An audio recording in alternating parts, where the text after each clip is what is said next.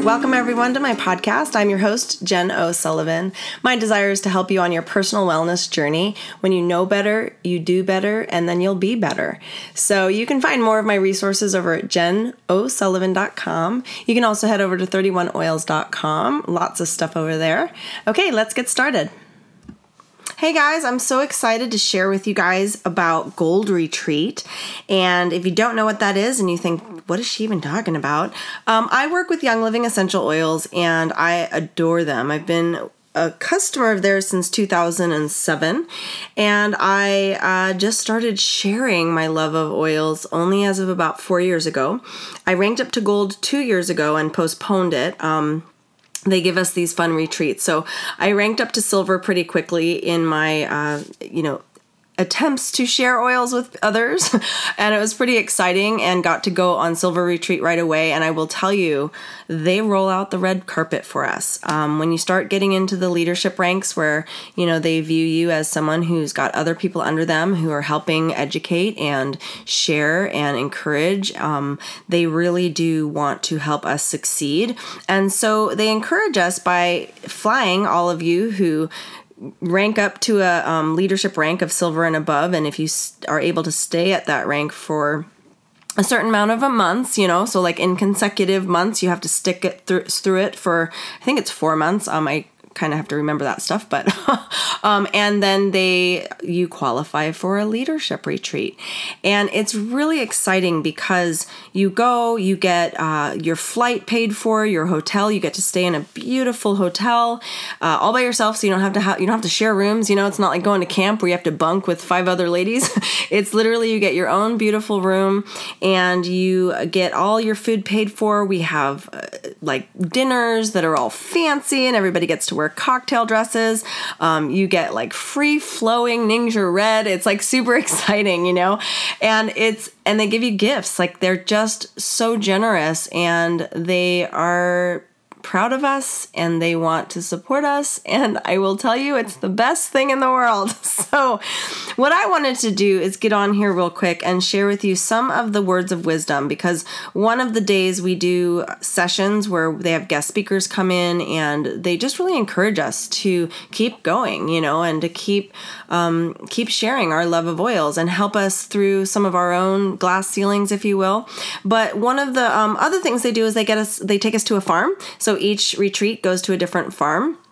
And this one, I got to go see the farm where it all began. And it's the St. Mary's Farm in Idaho. And man, oh man, to just see where Gary stood and what his vision was and all of the beautiful acreage that is just gorgeous and untouched land, to really understand the process of what Gary's vision was for creating oils that, are sustainable, but also that are grown in land that are truly organic, away from all other farms. There's like not a single farm around them. It's surrounded by beautiful tree groves. And to know that this land was untouched, it had never been farmed on. And that's what we do. So, you get to speak to all of the guys who are the distillery guys, the crew. They just are, floored at their ability to work at such an amazing, with an amazing company, but at such an amazing farm. So it's just, I don't know. I just don't understand how other companies can't be involved in their farms, because when you go and see the amount of care and love that the workers put into this stuff, right? You're just like, what? It's like they have true ownership.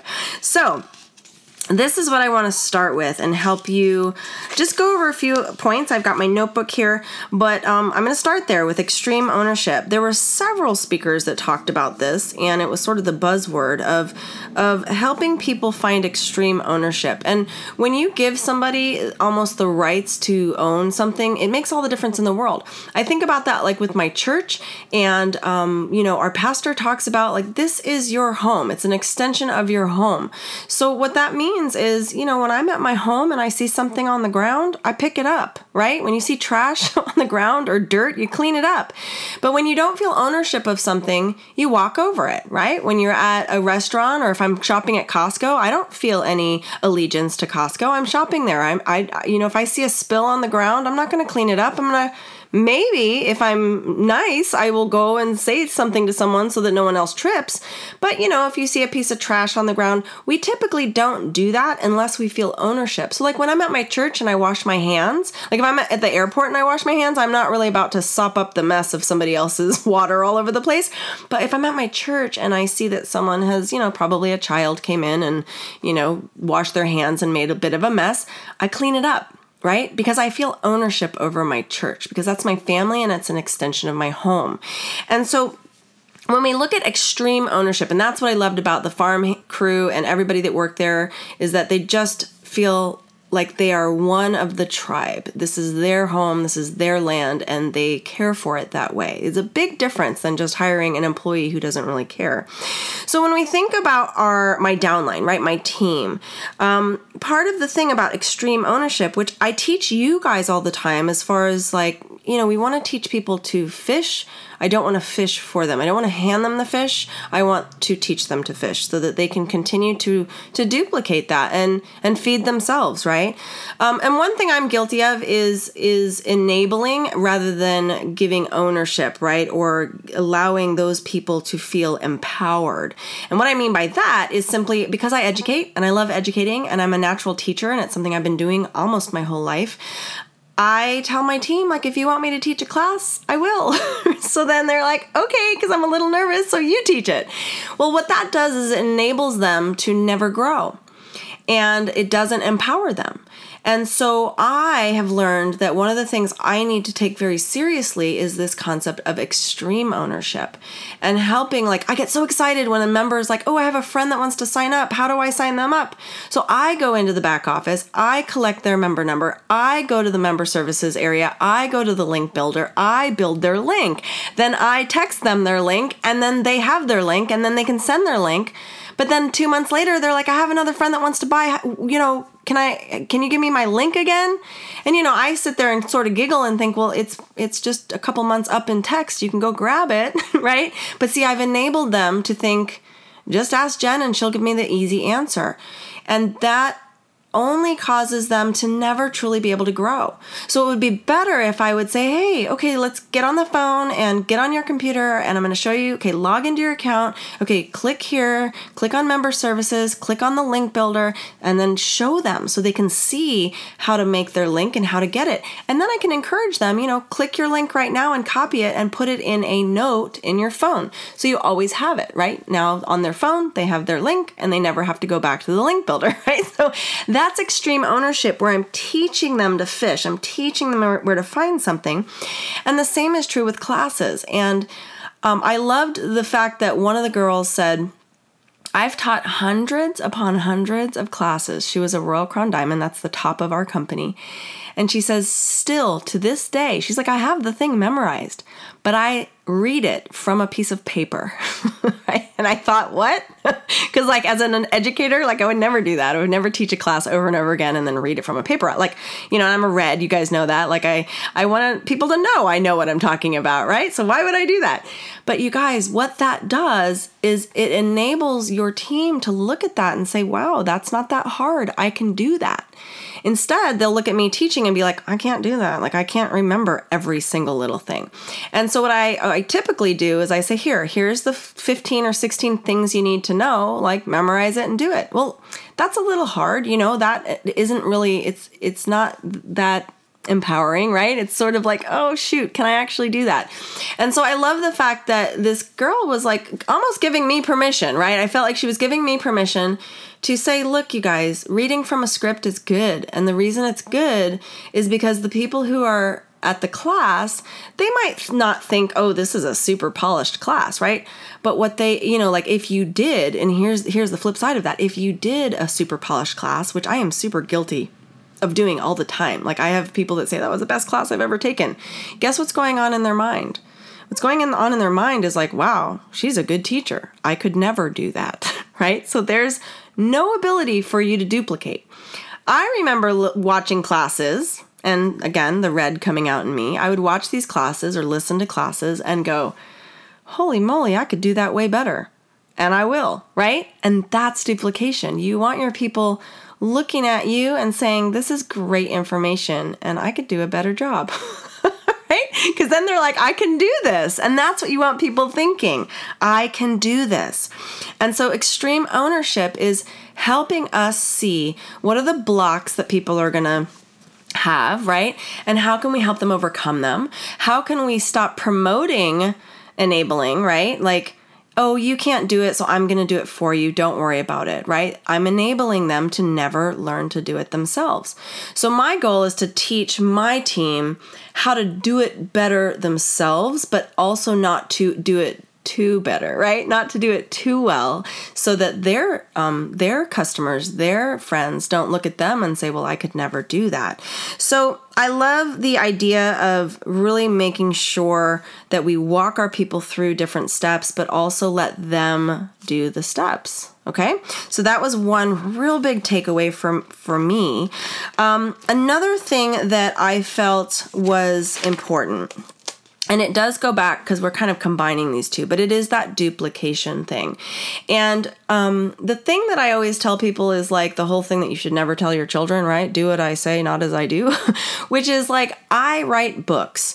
I love teaching online. I love taking complicated information and making it very easy to understand because I need to make it understandable to myself, right? So I also, I developed 2 apps. Like, I'm a graphic designer. I have a very artistic skill set. So, writing, designing, my photography is all my own mostly, on the books and stuff. And so for me, it's like, that's what I get joy out of doing, and it's part of my skill set.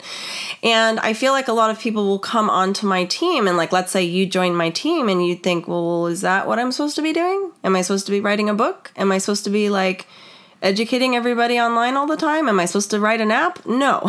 So that's not, that's not duplicatable at all. If anything, it's almost mind-blowingly, psychotically, like you want to pull your hair out, right? So whenever we publish a new book, it's like birthing a child.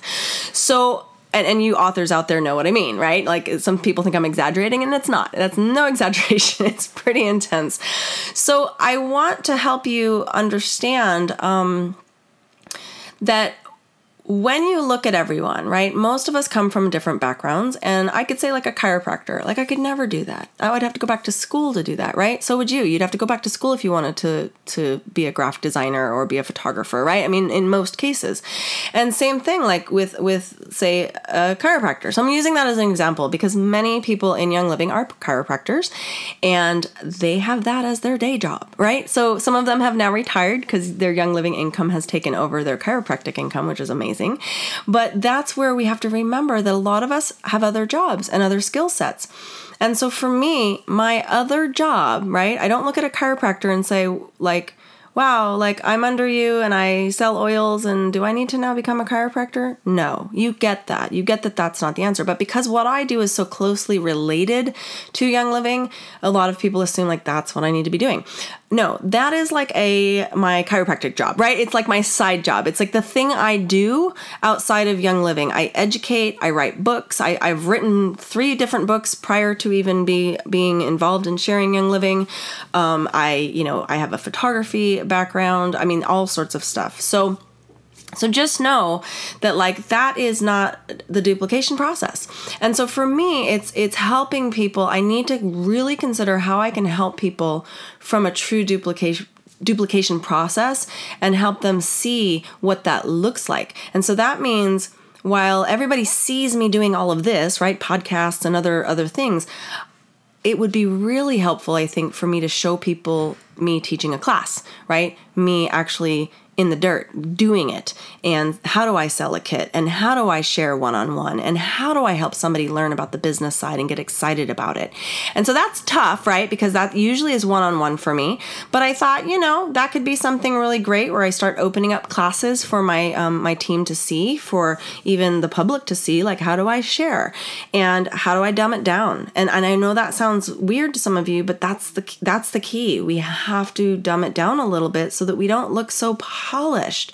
And I know I have some friends that sell other things, and I go to their classes and I think that was awesome, you know, like that was so cool. But I don't think I could ever do that. And even me saying that, like, I don't think I could do it that well. So it blocks me from even wanting to share it with my friends. So that's just a word of advice that I felt was so important. Okay, the third and last thing that was so profoundly important to me was, this was Lena Ryan, and they gave us a book on this. She's one of the authors, and she works for the Franklin Covey Institute. She's one of their speakers and authors, and she was really great because she was talking about, like, the common mindset can be very limiting, that I am responsible for my results. But the better mindset was, I am responsible for delivering results through other people, right? That's the duplication model. Okay, so she had us do a fun thing where she was like, you know, write your name out with your dominant hand, and then try writing your name with your non-dominant hand. And it's super awkward, right? But she said, how do you get your non-dominant hand to look better? It's like kind of simple. It's simple instructions. You practice. It's like not rocket science. Okay. But to have breakthrough results, what she said was, it is simple, but it's not easy. It's mindset change. So she went through this thing, and I'm sure some of you guys have gone through this before, and it's just interesting to me, this whole see, do, get. So what you see is what you're going to do, and it's what you're going to get. So in other words, your mindset, how you think things are, is what you're going to actively put out there, right? You're going to practice that. And what's going to happen is that's going to then dictate your results, which then are going to reinform your mindset or what you see. So it's this kind of nasty cycle that just keeps going around and can be very debilitating.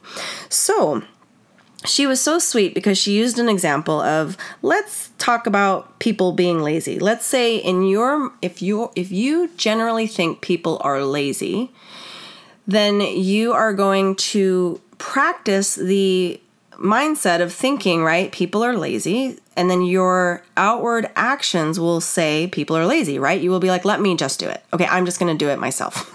Let me move over. I will do it. I mean, we do this with our husbands all the time, and it emasculates them, right? It's like, oh, just let me do it.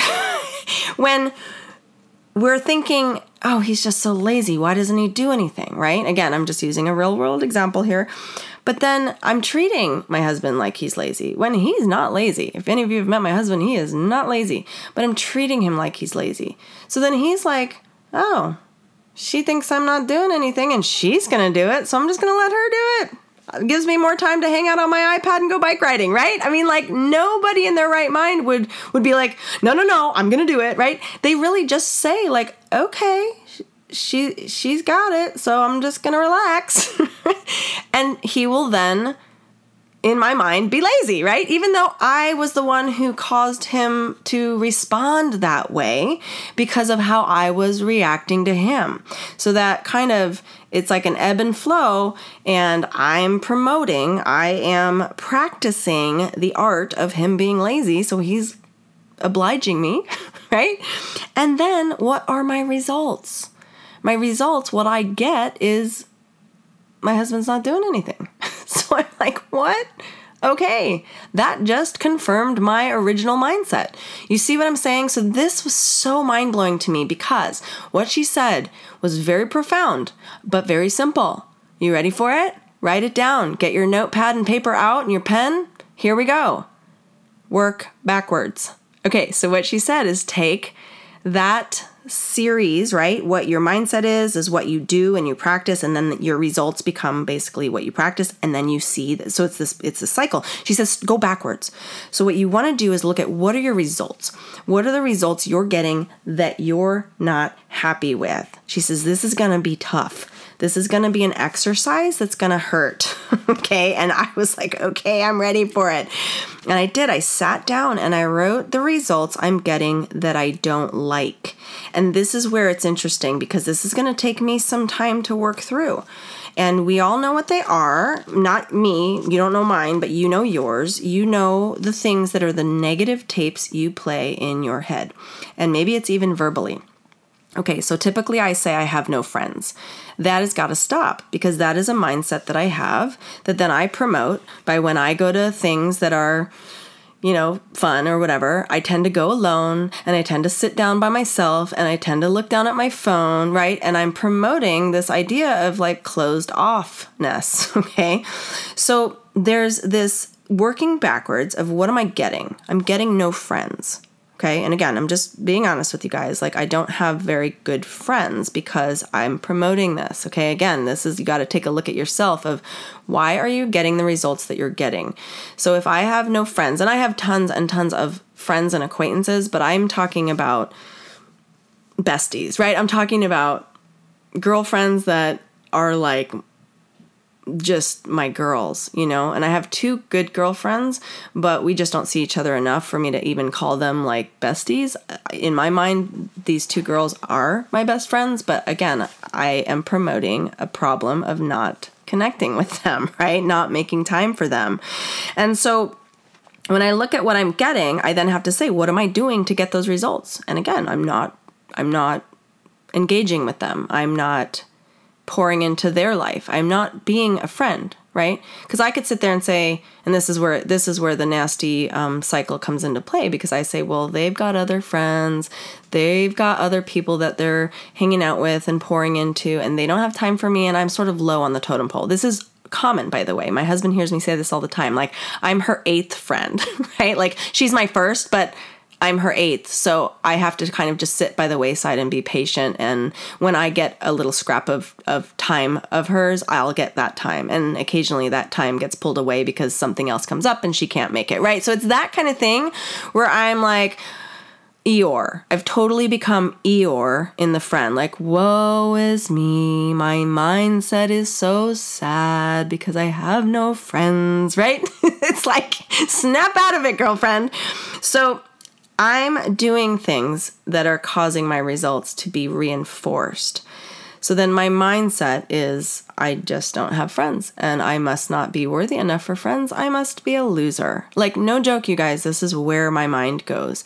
And I often walk around with a very introverted, I'm a loser mindset. How crazy, right? I mean, it's just one of those things where I think, if I think the reality, and that's where I need to change my mindset, right? And I need to do that. And I mean in a big, big way. So she said, if you're working backwards, the do part is where you focus on. Because if you, whatever your results are, you got to figure out what you're doing to cause that. And then you got to work on that do, right? Work on the activities, like fake it till you make it. And then your mindset begins to change. And you can work mindset and practicing the same, like you can work what you're doing and what you're seeing at the same time. And I feel that that's very powerful. Oftentimes we can put a mindset practice in place and then your body starts to follow along. And sometimes just doing it, like faking it until you make it, is the same. So it's sort of, you can do one or the other or both. And that's what I am working on. So I have a list, you guys, of almost 10 items, 9 items of negative tapes that I support through my own actions that then reinforce my mindset. So I'm going to be working through this, and I think it's interesting to me and fun, because I think we all have these things, and hopefully this will benefit you and help you work through those. There were so many other things that were spoken about. Everybody was talking about the quadrants that she talked about. That did not relate to me at all, and some of you guys are like, what? That was my favorite thing, only because, like, I don't hang out in unproductive space, and so she was talking about space that we hang out in and things that are like emergency, things that are production. Like, there was these 4 quadrants that she talked about.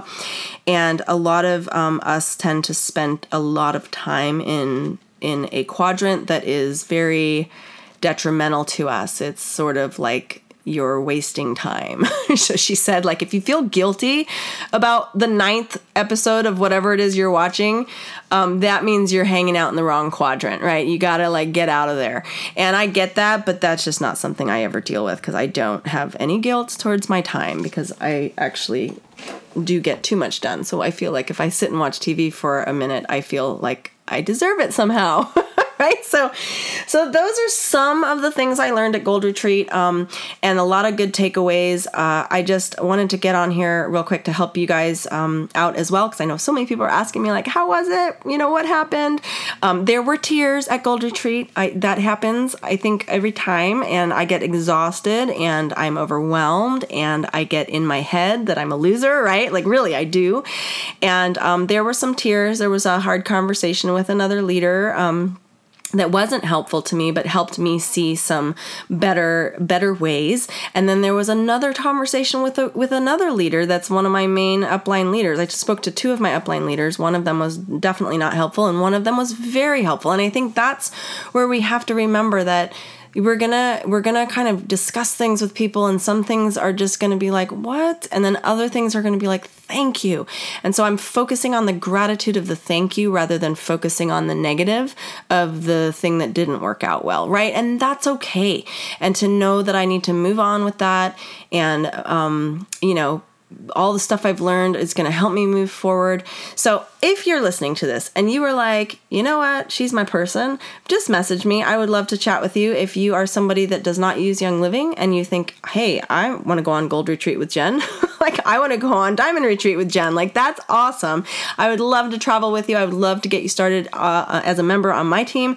My member number is 946916, and all that does is it puts you with me. So that's how that works, and that allows us to do life together. And that's what I want to do. I want to do life with people that I like and trust. I want girlfriends that we can hang out till 3:00 in the morning and just giggle the whole time. I mean, I had so much laughter at this retreat.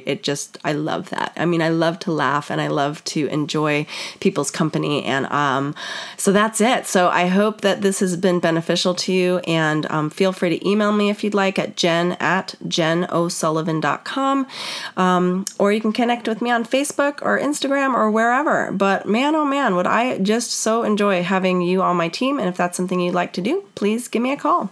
All right, take care, you guys. Be blessed, and we'll see you on the next one.